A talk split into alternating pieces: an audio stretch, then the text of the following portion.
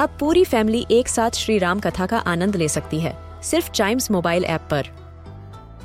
जानिए श्री राम के बचपन से लेकर दशानन वध तक का सफ़र। सरल रामायण, घर के सभी सदस्यों के लिए। आज ही डाउनलोड करें चाइम्स मोबाइल ऐप एप्पल या गूगल प्ले स्टोर से।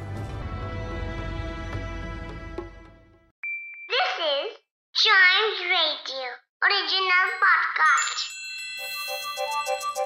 हर दिन की एक कहानी होती है। कुछ ऐसी बातें जो उस दिन को बना देती हैं हिस्ट्री का हिस्सा। तो आइए सुनते हैं कुछ बातें जो हुई थी इन दिस डेज़ हिस्ट्री. और इतिहास की शुरुआत करते हैं 1823 से।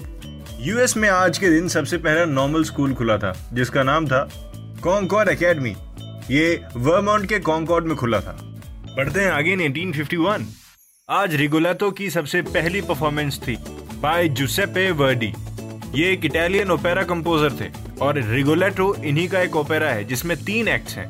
और ओपेरा क्या होता है, पता है आपको? ये एक थिएटर का फॉर्म होता है, जिसमें म्यूज़िक का बहुत बड़ा रोल होता है। मतलब इसके अंदर पार्ट्स भी सिंगर्स लेते हैं। ये म्यूजिकल थिएटर नहीं होता, लेकिन उससे मिलता ही जुलता कुछ होता है, और इसका नाम होता है ओपेरा रिगोलो तो आज के दिन उसकी सबसे पहली परफॉर्मेंस हुई थी।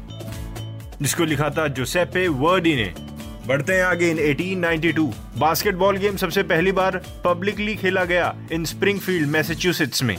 सोचिए बास्केटबॉल कोई गेम अगर इसकी बात ये सुनने में आती कि पहली बार ही आज के दिन खेला गया तो कितना अजीब सा मतलब ऐसा लगता है वाह यार, ये तो काफ़ी अमेजिंग चीज़ है। बढ़ते हैं आगे इन 2006 मिशेल बेशलेट ये सबसे पहली फीमेल प्रेसिडेंट थी कहाँ की? चिले की।